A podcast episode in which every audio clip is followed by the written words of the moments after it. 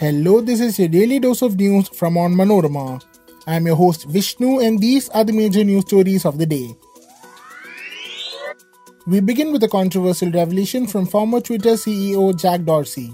The social media platform's co founder said India threatened to shut down Twitter in the country unless it complied with orders to restrict accounts critical of the handling of farmer protests, an accusation the Modi government has termed an outright lie. CoWIN data leak, Congress sharpens attack on center over data breach claim, says government is unable to protect details of crores of Indians.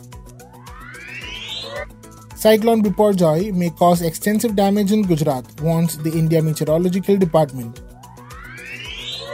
Russian missile attack kills 10 in Ukrainian president's hometown. Kerala CPM Secretary M.V. Govindan says his statement on media was misinterpreted. Let's get into the details. India threatened to shut down Twitter in the country unless it complied with orders to restrict accounts critical of the handling of farmer protests, co founder Jack Dorsey said, an accusation the Modi government called an outright lie. Dorsey, who quit as Twitter CEO in 2021, said on Monday that India had also threatened the company with raids on employees if it did not comply with government requests to take down certain posts. Deputy Minister for Information Technology Rajeev Chandrasekhar lashed out against Dorsey in response, calling his assertions an outright lie. Rajeev said Dorsey's Twitter regime had a problem accepting the sovereignty of Indian law.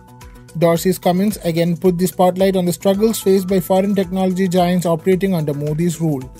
His government has often criticized Google, Facebook, and Twitter for not doing enough to tackle fake or anti India content on their platforms or for not complying with rules. The former Twitter CEO's comments drew widespread attention as it is unusual for global companies operating in India to publicly criticize the government. Last year, Xiaomi, in a court filing, said India's financial crime agency threatened its executives with physical violence and coercion, an allegation which the agency denied. Several top Indian officials criticized Dorsey's remarks and Twitter's past handling of misinformation.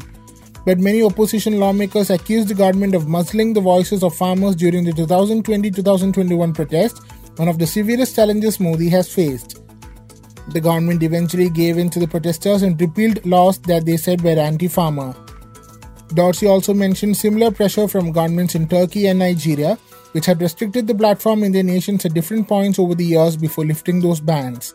Chandrasekhar said Twitter under Dorsey and his team had repeatedly violated Indian law. He did not name Musk but added Twitter had been in compliance since June 2022. The Congress on Tuesday intensified its attack on the center over the alleged data breach on CoWIN platform and accused it of not being able to protect the personal details of crores of people. Asserting that the CoWIN portal was completely safe with adequate safeguards for data privacy, the government has dismissed as mischievous the claims of data breach on the platform and said the matter has been reviewed by the country's nodal cybersecurity agency, CERT-In. In a statement, the Union Health Ministry also said that an internal exercise has been initiated to review the existing security measures. Congress President Mallikarjun Kharge said, Neither does the Narendra Modi government care about the right to privacy of citizens nor about national security.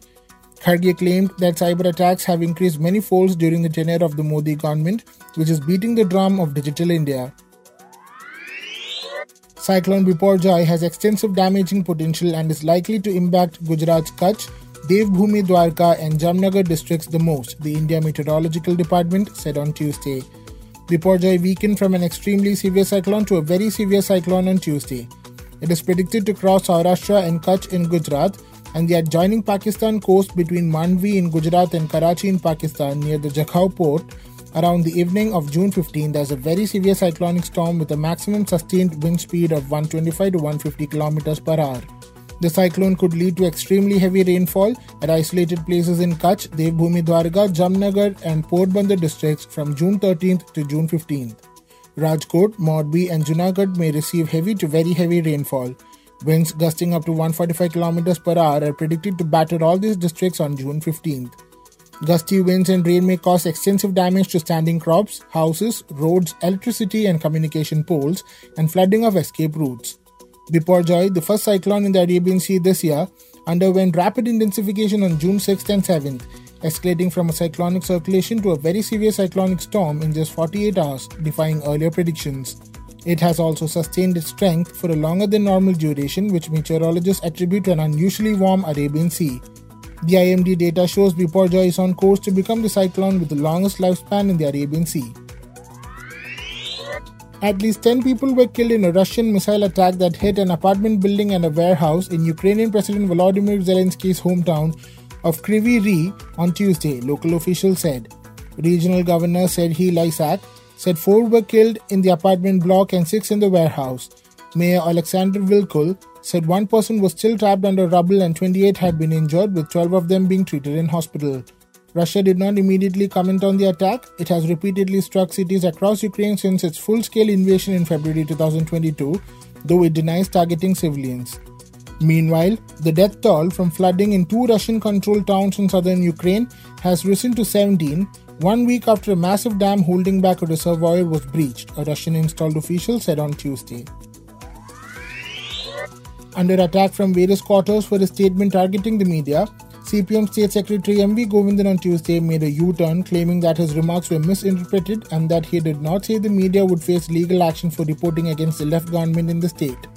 Accusing the media of adopting the approach of making sheep into dogs, Govindan said that he was only responding to the conspiracy involved in blaming the state secretary of SFI, the student wing of the CPM, in connection with a mark list controversy in Maharajas College in Ernakulam a woman journalist of a leading news channel, was booked by police in a conspiracy case on SFI leader PM Arsho's complaint.